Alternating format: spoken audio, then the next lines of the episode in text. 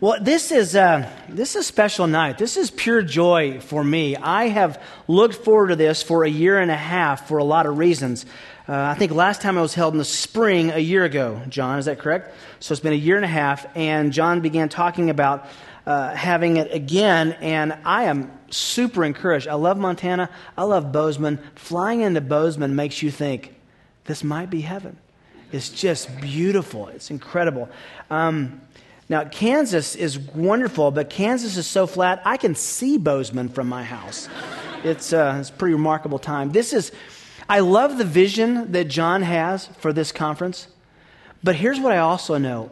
All of you that are here tonight are here at great expense money, time, commitment, priorities. And the fact that you would come this weekend to this conference is a statement about your heart. And I want to tell you on behalf of Scott and Brian, all of us who will be serving and shepherding, uh, this is humbling to be here with you. Thank you for sacrificing. And I'm just grateful to be able to interact with so many, some of you um, uh, for, the, for the second or third time. Uh, I do love to uh, hunt and bow hunt. It's cool to be in Montana where you can talk about bow hunting from the pulpit and people don't pass out. You know, um, Kansas isn't so bad, but in, in LA, I couldn't say these kind of things. If, if anyone uh, you know, said he's an avid bow hunter, I mean, they think that chicken nuggets grow on trees down there. It's so bad.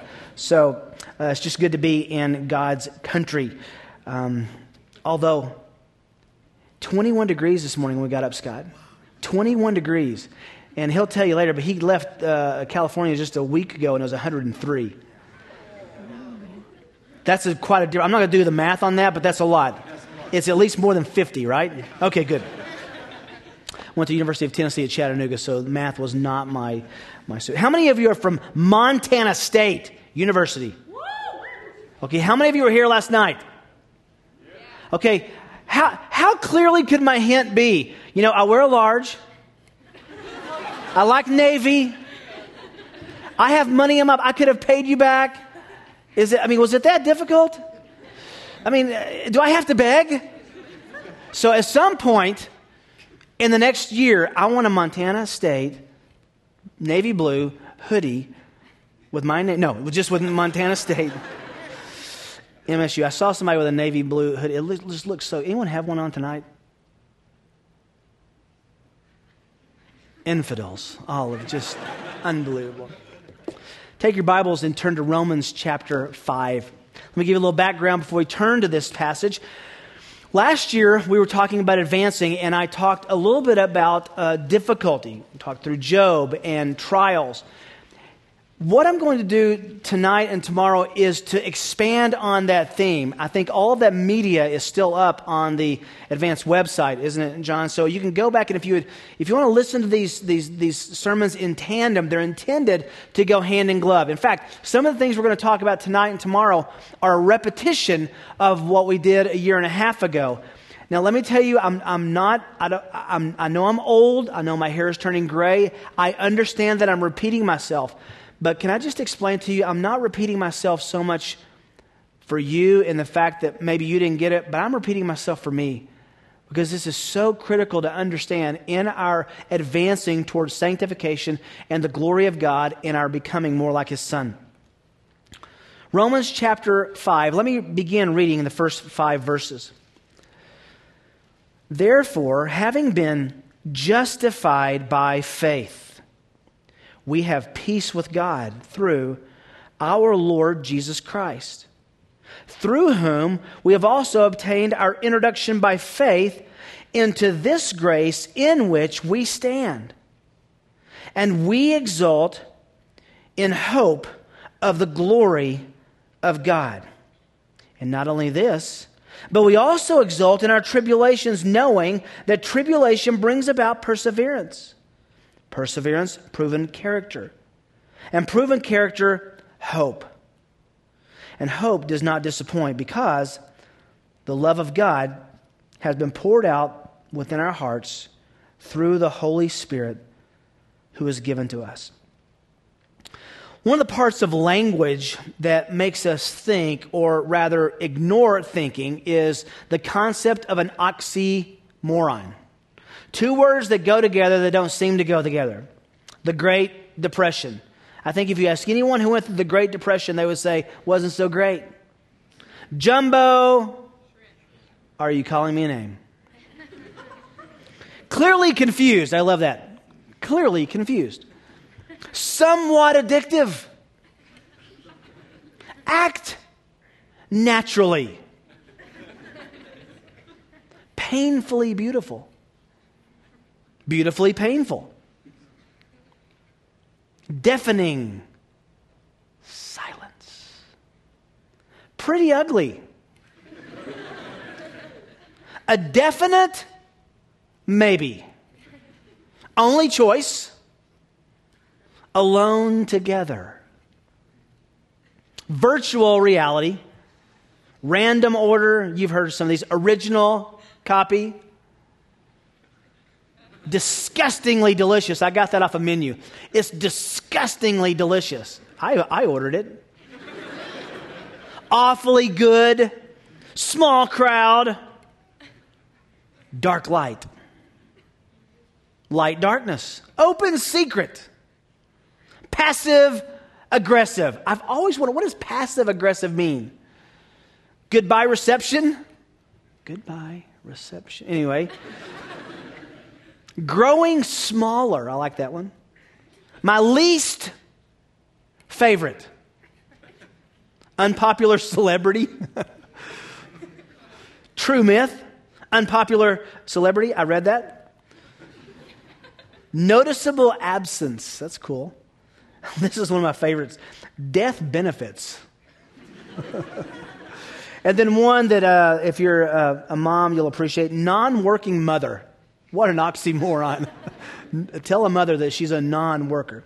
Those are interesting. Those are fun. There's lists that we can go through and many more oxymorons, which is the idea of two words that go together that shouldn't go together but express something true. I think the most notable theological oxymoron should not be a surprise, though, to a believer. However, this is an oxymoron if you don't study your Bible. It's a, an oxymoron if you don't really understand what it means to advance in the glory of God and in growth in Christ. Here's the oxymoron. Ready? Joyful trial. Joyful trial. Yet that's exactly the emphasis that the Bible puts on difficulty, on persecution, on suffering, on trials. We see that accent in the passage tonight. Let me give you a little background. The first four chapters really are all saying one thing that God justifies the ungodly because of his son. Now, let me give you a, a, quick description of that. For four chapters, he explains what this means. He says in chapter one that everyone is condemned in the Gentile world. They don't have the law. They don't have God. They don't have the revelation of truth that the Jews had the privilege of having. Not only that, it climaxes, the end of chapter 1 does, by saying, not only do people do bad things, think bad things, they actually give hearty approval to others who do the same. In other words, they pursue their sin, they love their sin, and they love it when other people do sin because it makes them feel better about doing sin themselves. Now, in that time, there were some Jews who were hearing Paul speaking and going, ha ha, yeah, but not us. So, chapter 2, he says, actually, hang on a second. You're not only as bad as them, you don't only do think the things and do the things that they do, you're worse because you have the law of God and know better. By the end of chapter 2, the Gentiles are all condemned by God. The Jews are now condemned by God. And he summarizes it in chapter 3 and said, All fall short of the glory of God. Everybody's in trouble. Then he says, There's none who does good. And he spikes the ball in the end zone. Not even, how many? One. So by the middle of chapter 3, you're, everyone in the world is waylaid before God because of our sin. We talked a little bit about this last night. When you read Romans, there's two words that, that you see that, that are the same word in the Greek language righteousness and justified. It's really interesting. And he, it's the same word translated differently. So, what, what we have to have to go to heaven, what we have to have to understand God rightly, what we have to have to be accepted by God is righteousness. perfection, to be justified, which means being just before God. God does something in, in the gospel. This is what four chapters of Romans teaches. In the fifth chapter, four and five actually illustrate it through Abraham and through Adam. Is that he, he makes sinners righteous. Watch this by declaring them that way. You say, how can he declare them that way? Because the two problems in our, in our need for salvation is we need righteousness, perfection to go to heaven, and we need to get rid of our sin. Jesus gives us his righteousness. The word uh, in the Greek and the English is he imputes it, he puts it to our account. And he takes away our sin by dying for us as our substitute instead of us and in our stead on the cross. So, God, because of Jesus and our faith in Him, declares us righteous. Now, here's the catch that's the most difficult concept for a Christian to accept. You know why? Because we all naturally want to do something to contribute to our own salvation. It's I was, I've been preaching through Romans for a couple of years at our church. There was one particular Sunday that I was preaching this, and I was so overwhelmed that I, I, was, I was taken by emotion in the pulpit. I couldn't, I could hardly finish the sermon because even though I'd studied it, even though I'd taught it, even though I'd learned it, even though I'd, I had um, noodled on it and meditated on it, I was hit so hard by the fact that it's so simple to be saved. You just believe that God did what has to be done for you to be converted. It's so wonderful. It's so easy and simple. So much so that Paul teaches this. And he understands by the end of chapter 5 that people would say, Are you kidding? the more I sin, the more grace covers my sin. I might as well sin all the more so that I get more grace. He says, Oh, no, no, may it never be. How can we who've died to sin still live in it? But my question is do we ever get to the point where we get to Romans 5? We need Romans 6. I mean, do you understand the gospel so clearly that it's just all God? That your justification, being made right before God, is what theologians call monergistic mono, single sided, God does it all. That's what he does for four chapters. So that he comes to chapter 5 and he summarizes everything he said in one quick sentence. Therefore, having been justified by faith. That's the first four chapters in a little half sentence. What's the result? We have peace with God through Christ. I know what it's like not to have peace with God, to lay in my bed and hear a thunderstorm as a nine year old and be terrified that Jesus was coming back and I wasn't ready. I remember trembling, just sobbing, thinking, I'm not right with God. When you have peace with God, man, you talk about the planets aligning spiritually. There is nothing like having peace from God and peace with God. If you don't know God tonight, one of the greatest things I can offer you in the gospel is peace. Peace, a cessation of anxiety in your soul that you're in trouble with God.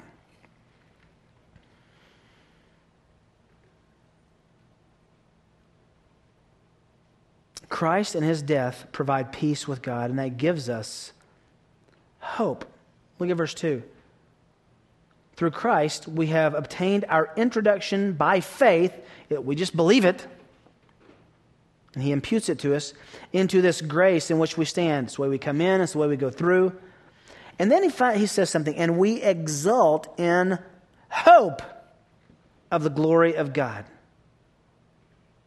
Exulting in hope is interesting. Now, I want you to I want to distinguish two words for you, okay? The word exult and the word exalt. People often m- mess those up and confuse those in Scripture. Two entirely different concepts.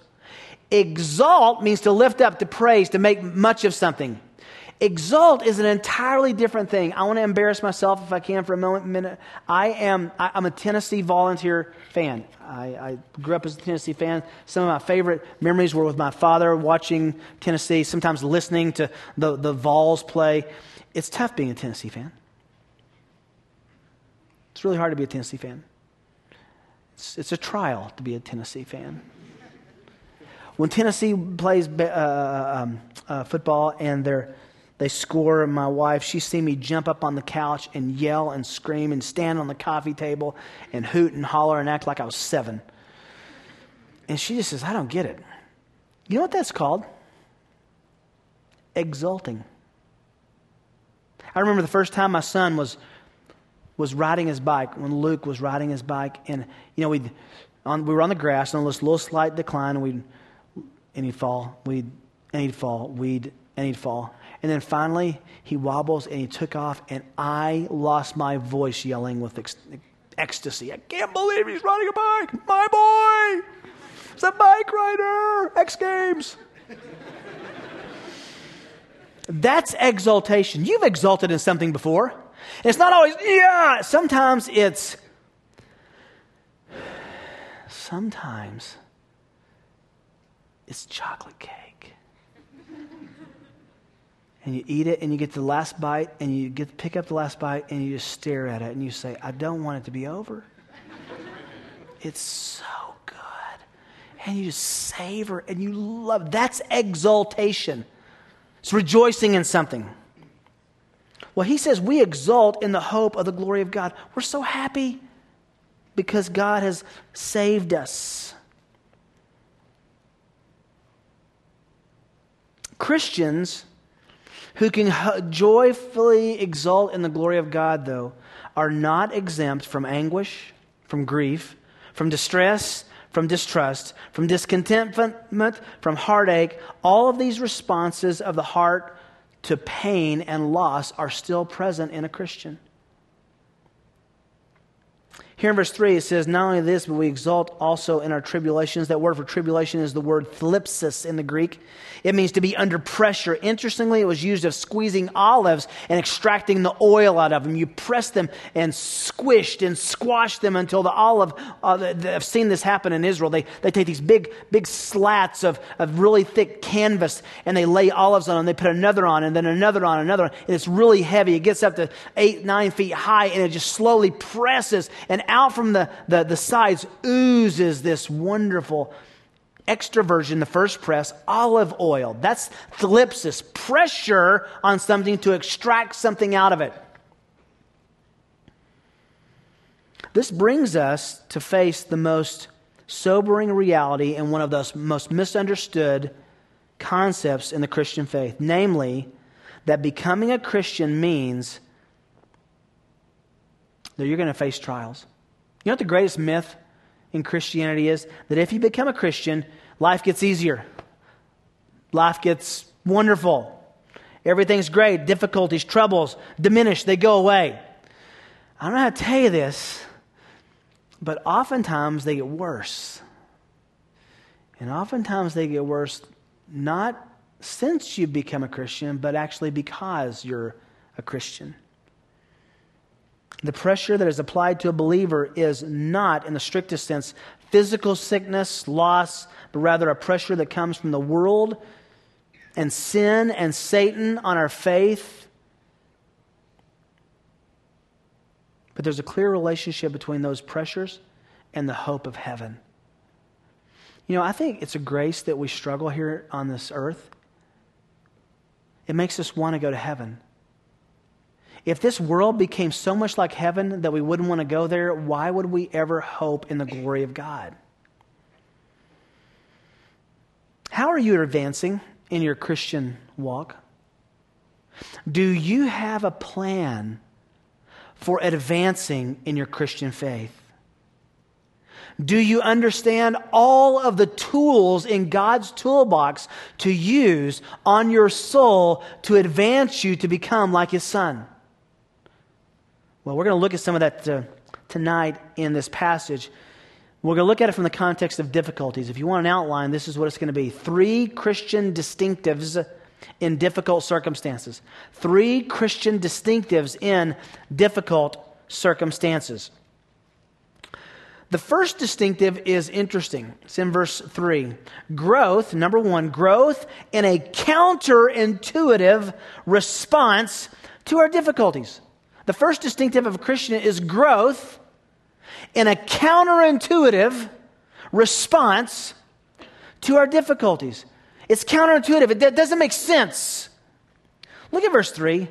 And not only this, he's saying, not only do we exult, we, ex- we, we jump up and down, we hoot and holler, we're overwhelmed with excitement over the hope of glory. Not only this, you your seatbelt on? Look at what Paul says. We hoot and holler, jump up and down. We exult in our tribulations.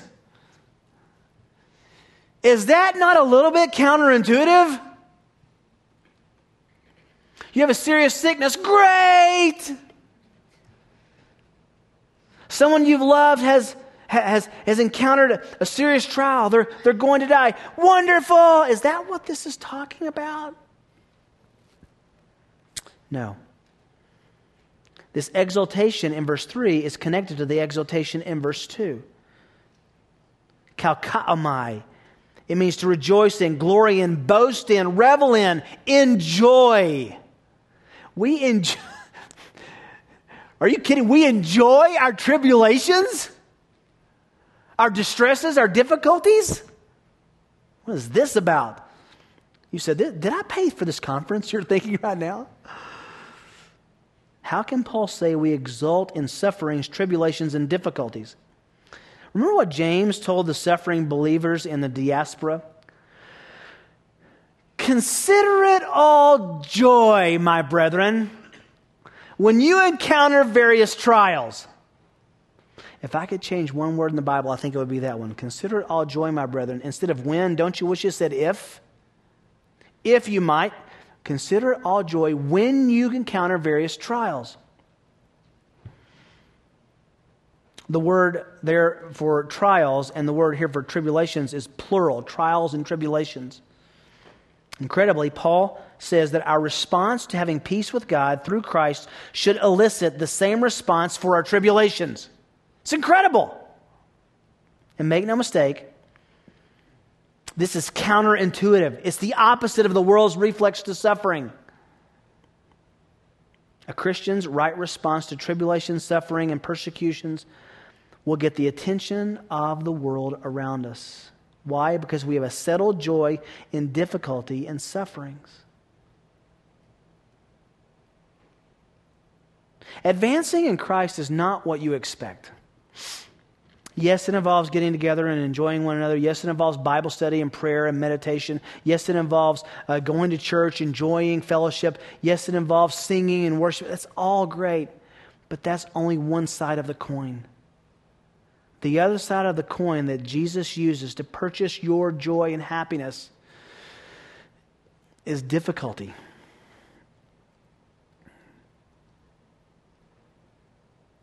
Are you settled when difficulty comes? Are you ready for difficulty? Do you expect difficulty?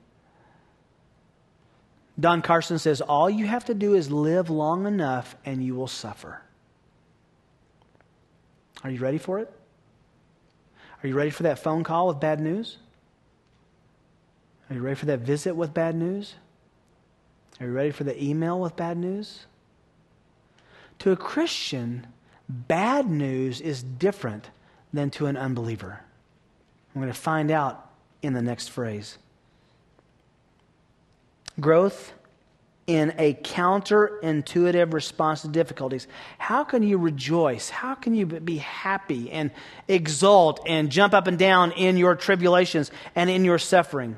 Number two, here's, here's where we get really serious with Paul. Number two, second Christian distinctive awareness of the invisible processes behind our difficulties. Awareness of the invisible processes behind our difficulties. Verse 3 again, right in the middle. We rejoice in our tribulations, knowing something. Knowing something. There is a volume volumes, an entire curriculum in that one word, knowing. We rejoice in our tribulations knowing. Eidotes, perfect active participle from the word that means to know, oida, means to be in the state of knowing about something. James uses the same idea. Consider it all joy, my brethren, when you encounter various trials, knowing that the testing of your faith produces endurance. Paul tells us when difficulty comes, there's something you have to know. There's something you better know. There's something you are called to know. And there's something that will give you peace if you know it. What we know is what makes us respond to difficulty differently than unbelievers. Now, before we get into the specifics of Paul's reasons in this text, I want us to take a theological field trip back to last year. How many of you were here last year? John, you might want to look around at that. That's, how many of you were not here last year? Okay, if you weren't, let me give you a little review of something that we talked about last, last year. Um, I preach to myself a lot. Um, I don't always listen, but I do preach to myself a lot. In, in, in the moment of trial, I probably think this at least half a dozen times a day. There's a little formula that I think is, is, is, comes right out of Scripture to ask myself, what do I feel? What do I think? What do I know? What do I feel? What do I think? What do I know? Something bad happens. What do I feel? I feel crummy. I feel awful. It's uh, just it doesn't it doesn't uh, make me excited. That's what I don't feel good. What do I think? Usually my feelings make me think badly. Well, what's going to be bad? It's, it's, I, I, become Eeyore in my theology. It's going to rain today. It's going to be bad. It's going to get worse. And, and, and I get into a, a turmoil. You have to get to what do you know? What do you know? What do you believe? What's the theology that you really hold? So that, what do I feel? What do I think? What do I know? If you can get to what you know, that will now cause you to think better. See the correlation? If I know the truth about God, about sovereignty, about trials, about heaven, about hell, about my salvation, about my security in Christ, if I know these things, that will help me think better in a trial. Now, I know what you think I'm going to say, and that will make my feelings change. It doesn't. Knowing what I'm supposed to know helps me think better, which doesn't always change my feelings, but it helps me understand, process, and control my feelings. Remember when my mom died? I didn't feel great, but what I knew helped me think right about it. didn't change the, my sorrow, but it helped me put my sorrow and my feelings in their place. And remember this your feelings are liars. Your feelings will lie to you day and night will lie to you sexually. Well, if I don't enjoy this sexual temptation, then, then I, I won't be happy. That's a lie. Morally, uh, uh, well, if I don't cheat on this test and get an A, then I will be unhappy. That's a lie. Your feelings will lie to you.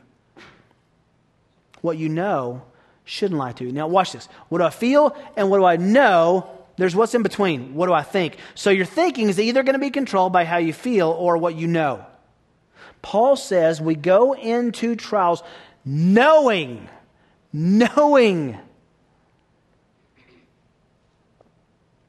What do we know? Look at these. He, first of all, the tribulation brings about perseverance. He says, This is what you got to know.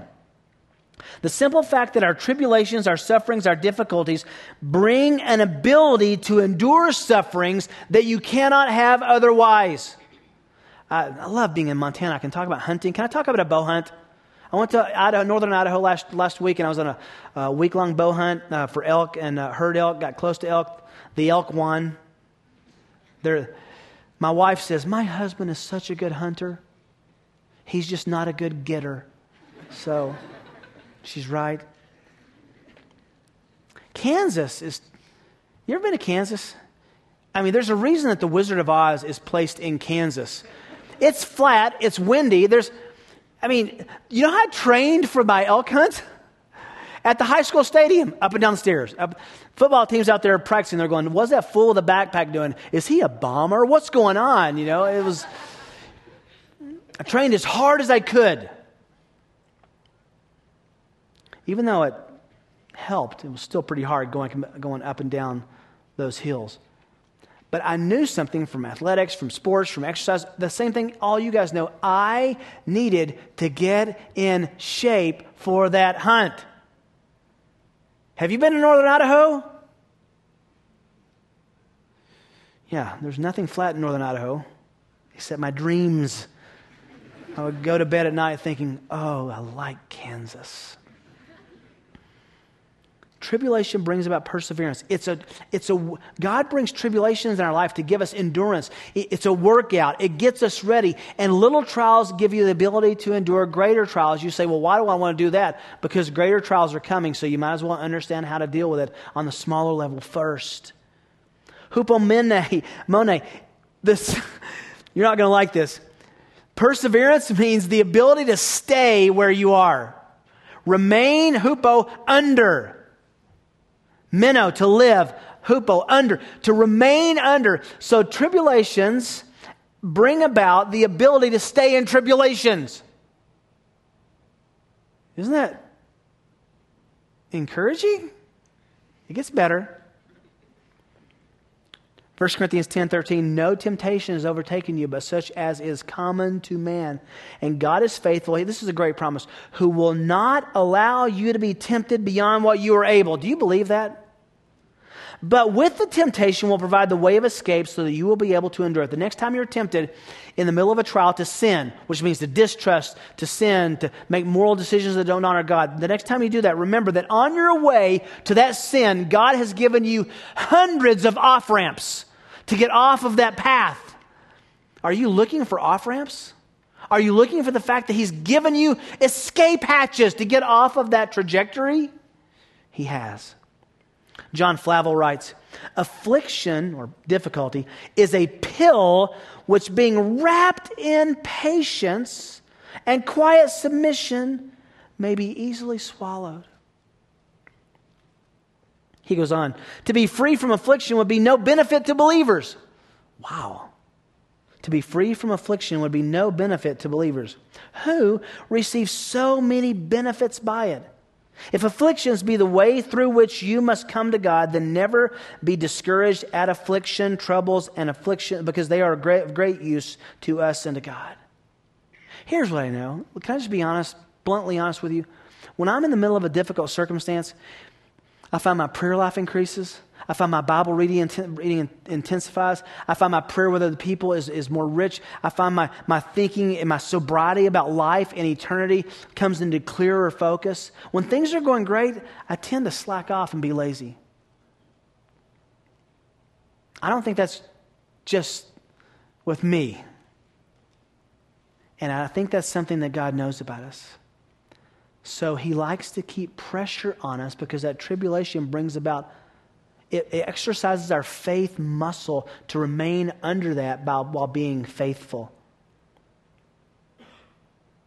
What he's saying is that we should not be in such a hurry to get rid of those things that bring us closer to God. One of our greatest misunderstandings is the error of immediately thinking that all of the bad things that are in our life are bad things. They're not always bad things. Do you believe in a sovereign God? Do you believe that God has ever said, whoops? Didn't see that coming? Elbows the angels. I, I was looking at Afghanistan. Did you see what happened in Montana? In Bozeman? Has God ever said that? No. He goes on, though. You know, this ability to stay underneath a trial, this hupomone, this staying in this endurance that you're getting, this faith muscle that's exercising. Watch the train. Next, he says that perseverance, that, that ability to stay there, produces character. A quality that goes into your soul from passing a test. It's maturity. The best way to understand this is the maturity generated in someone who's endured through a test or a trial. God uses these trials and sufferings to make us more like Jesus. That's what James 1 tells us. If you know what, if you want to advance, just a little, little friend time here. If you want to advance, you better buckle up. If you want to grow in Christ, you better be ready to experience trials. This is what I've learned in over three decades of being a Christian. God gives us these opportunities and these tests. And if you don't pass the test, He wants you to learn the lesson so badly, He will repeat the test. Have you seen that? I just want to learn the first time. Trials are intended by God to change us for the better. Increase our character. And that character that's increased, look at what it says. That produces hope. Hope is rooted in the hope of glory of heaven, not in the cessation of troubles on this earth. These trials and troubles pry our grip away from the planet and make us reach for heaven. Which brings us back to the thing we need most in the midst of a trial. Have you seen the circle here? Have you figured it out? Tribulation brings about perseverance. Perseverance brings about character. Let's do this one. Tribulation brings about perseverance. Perseverance brings about character. Character brings hope. What do you need most in a trial? Hope. So look at what he says. And this hope doesn't disappoint. The very thing that happens when we're in a trial, God provides a solution for if we'll approach it the right way. It's all built on knowing. It's all built on knowing. You exult in your tribulations, knowing that God is doing 10,000 infinitely practical and glorifying things in your life in the midst of a trial. He's at work. Do you know that? Do you really believe that? When you feel like God has abandoned you most, do you understand that's probably the thing that God has put into your life to bring you to the knowledge that He really is there, He cares, and He's working. I think we Christians spend a lot of time trying to get out of what God has put us into to make us more like His Son. Think about that. We spend so much time trying to get out of something that God is saying, I sent that for your good and benefit. How does this work, though? How does this work? Well, let's go back. Three distinctives of a Christian in difficult circumstances. We have growth in a counterintuitive response to difficulties. We don't respond like other people who do who don't know Christ. We have awareness of the invisible processes behind our difficulties. And number three, this is a distinctive we have comfort from the divine supply for our difficulties. Comfort for our from the divine supply for our difficulties. Look at the middle of verse 5. Because the love of God has been poured out within our hearts through the Holy Spirit who is given to us. When Jesus was in the Garden of Gethsemane, God sent an angel to comfort him. When you and I are in trials, He doesn't send an angel, He comes Himself. Paul introduces the love of God. He's going to expand that in verses 6 to 11. A Christian then should not, are you ready? Do you have your seatbelt on again? A Christian should not so much seek to get out of a tribulation, to get out of a difficulty, but rather we should seek to respond to it in the right way because of what we know. I shared this with uh, some of the in one of our sessions last year. I think it was with some of the leaders. Puritan preacher Horatius Bonar, he isolates the real issue. This is hard. Ready? This is hard.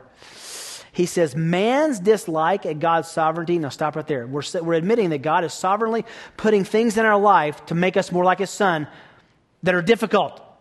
He's sovereign over that. He does that on purpose. He doesn't say, whoops. Bonar says, man's dislike at God's sovereignty arises from his suspicion of God's heart. He adds, We're not always comfortable with the idea of being wholly or entirely at the disposal of God. Are you suspicious of God's heart? Truth is, you are. I, I am. I remember when my my third son had a staph infection on his umbilicus about 10 days after he came home. The umbilical cord, the site there, the umbilicus, he got infected with staph infection. We don't know where he got it, somewhere from an instrument in the hospital. He was about to go systemic. We thought he was going to die. It was this, this was Y2K. I remember that. Well, it was the, we, we spent Christmas and Y2K, um, year 2000, with in the uh, NICU, the neonatal intensive care unit with Mark. He had IVs in his head, in his hands, in his feet. They were feeding him through his stomach. And the doctor said, This is not good. This, this bacteria has become systemic in his whole body, and we don't know if this, if this antibiotic can catch up and fight it off, if his blood will even respond. So he sat there for 10 days in the hospital. We couldn't even touch him. We, we had to gown up and, and stick our hands through, through this thing, and he was in this isolated chamber to even hold him. And I remember it, it was Christmas Eve night. And I remember telling God, God, don't you know that I'm on your side? I'm a pastor. I'm a, we're on the same team. And I said, Why is this happening? I had to get to the point of being so beaten up by this trial and the thought of losing my little baby that I got to the point where I admitted the question that was on my heart. And I asked verbally in prayer, I said, Why? Why? You know what was happening in that moment? I wasn't living in Romans 5. I wasn't knowing that God was doing invisible things in Mark, in Kim, in me, with the NICU nurses, with the doctors, with our friends and family. He was doing thousands of things, and I, in a moment of weakness, was suspicious that he didn't know and he didn't care. He did know, he did care. And all of that was to make me see how I am not like Jesus. I wouldn't have seen my distrust of God's character without that trial. My suspicion of God's heart wouldn't have come to the surface without that trial. So, what does it mean to exult in a trial like that? It means you have the settled confidence that God is at work in making you advance through your difficulties. Paul goes straight to the last question in our passage, which should be the destination of our hearts. We're given a peek above the clouds to understand what God is doing in our sufferings. It's not the last time he's going to deal with this. You know what he does in Romans 8 28, right? Pastor Brian has a great book on that. That God is doing a lot of things. We know that God causes all things to work together for good, but not for everybody, but for those who love him and are called according to his purpose. God causes. You ever really read Romans 8 28? It's an intense verse. God causes all things to work together for our good. I looked up in the Greek. You know what all things means? All things. Everything. Now that's the that's the profound. How about the mundane? Look, I got an issue. I got I, you can pray for me. I have an issue with traffic. I don't do well in traffic. It's probably why God moved me from LA, Scott. I just don't do well in traffic. I get frustrated. I get angry. My wife, and she's so godly, she's so frustrating sometimes in her godliness. Because she has this thing. If we're supposed to be somewhere at 8.30, and we're, it's 8.15, and I know, I know we're going to be 15 minutes late, I start getting frustrated and worrying. Oh, I can't believe this is traffic. And she goes, I, I, I don't know why you're worrying and being anxious for, for 30 minutes. I'm not going to start being anxious until 8.30 because they don't think we're late yet. Only you do. I'm like, what are you, woman? What are you? This is. And she'll say during those times, honey, how's your trust in God's sovereignty going? Just fine, sweetheart, just fine. Think of the sufferings and difficult, difficulties. Two men stand out to me, and we won't take the time to do this. In Genesis 22, remember when Abraham was called to sacrifice his son Isaac? God was orchestrating all that behind the scenes. We knew that the narrator, Moses, tells us what was going on in heaven, what God was doing, testing Abraham's faith. Abraham didn't know that. When Job is afflicted, he loses his family, he loses his sons and daughters, all in a birthday party. When a tornado comes and, and destroys that, their, their house, we know that Satan had gone to God. We know all that. Job didn't know all that. What Paul is saying, in essence, is man, Abraham was feeling for the light switch in the dark and did pretty well.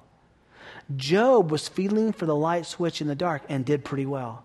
You and I know where the light switch is. The light is on. Christ has shone in your hearts. We have the truth of the knowledge of the gospel. We know how the story ends. We know that there's nothing that has overtaken us, but such as is common to man. We have all this knowledge, and yet we still fret.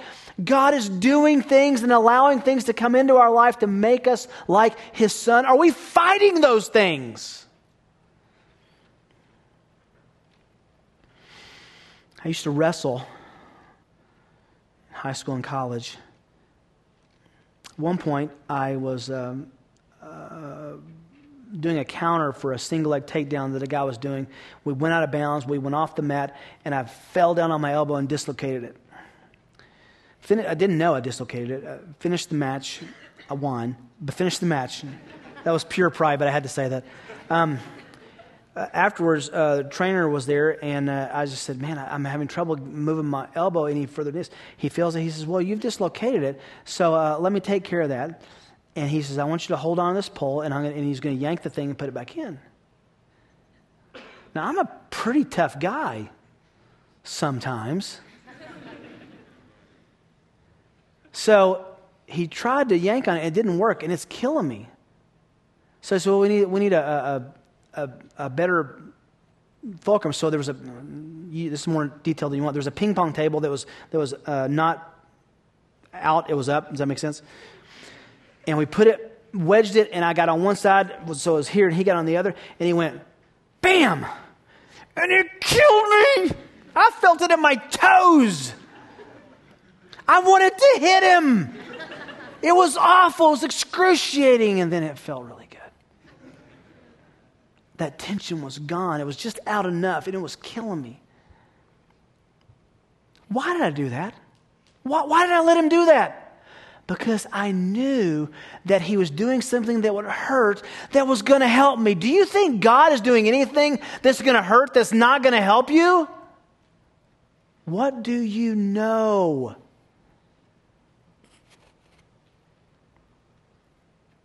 The hardest part of dealing with trials is to believe that God is behind them. Do you believe that God's behind them? If you don't, it doesn't matter because He still is. Most important word in your vocabulary as a Christian is this word knowing. Knowing. We exult in our tribulations, knowing James says, Consider it all joy, my brother, when you encounter various trials, knowing that the testing of your faith produces hupomone, to, to the perseverance, to remain under a trial. Here's the good news this conference is about advancing. I'm here to tell you the bad news that leads to good news. Here's what you perceive as bad news, which is not bad news. God is going to give you trials, distresses, and tribulations to expose parts of your life that are not like His Son, so that you will address those parts, be more like His Son, have greater satisfaction, be a greater tool and effectiveness for Him, and you'll enjoy life better. Are you fighting Him? Nowhere tonight have I said you have to necessarily like what's going on. You like the results of what's happening was talking to my wife recently. We had a really interesting talk. Um, we talked about that day. You say, what's that day? One of us is going to die before the other. It's either going to happen suddenly, car crash, heart attack instantly, or this is that day we were talking about. What's going to happen? How can we talk about, how can we pray about that day when one of us gets a terminal illness? How can we know how to respond to that then, now? You say, why'd you talk about that? If the greatest threat in this life is death, if we have confidence in that, don't, doesn't everything else kind of line up okay? I love the, the title of that book on God's sovereignty. It's a high school book. If God loves me, why can't I get my locker open? It's really actually a really profound theological question. Listen, folks, students, let me just say one, as clearly as possible, okay? Everything is theological. Every decision you make is a theological decision. Every action you partake is a theological action. Every word you speak is a response to the theology that you believe or know or disregard. You are called by God to be a, attractive to the world, is one way you say it. You're called by God to be accurate theologians. Not just to leave that to pastors and preachers and teachers. You are a theologian. How good a theologian are you? How do you define that? We rejoice in our tribulations. What's the word? Knowing. What do you know? What are you filling your mind with? You know why you have, a, have your quiet time? You know why you have your Bible reading? You know why you should do that? Is so that you know what you need to know so that when difficulty comes, you can, what do I feel? What do I think? What do I know? And you can think rightly and control your feelings. And the world will look at you and say, oh my, that is different than we expected. You want to advance? You want to grow? You want to be sanctified? Here's what I know. Here's what I've known and discovered from God's Word God is going to bring difficulty to shave parts of your fleshly lusts and desires away so you'll be more like Jesus. And it's good. He will never call you to any amount of difficulty and suffering that He will not also supply the grace needed to endure it. This is big boy and big girl theology, guys. This is not third grade flannel graph. If you're going to grow, it's going to be through difficulty. It's going to be through difficulty. And the reality is, I think any of us really understand that who've been a Christian very long. I love this little perspective by Randy Alcorn in his book on heaven. He says, For Christians, this present life is the closest they will come to hell. That's profound. For a Christian, this present life is the closest we will ever come to hell, our sufferings and our difficulties. For unbelievers, this life is the closest they will ever come to heaven. End quote. God uses the troubles of our lives, the culminating and inevitable uh, in unavoidable reality of our death to lock us into a vision of Him that's satisfying. I love what Maurice Roberts says. He says the degree of a Christian's peace of mind depends on his spiritual ability to interpose the thought of God between himself and his anxiety. I love that. Books don't change your life, sentences do.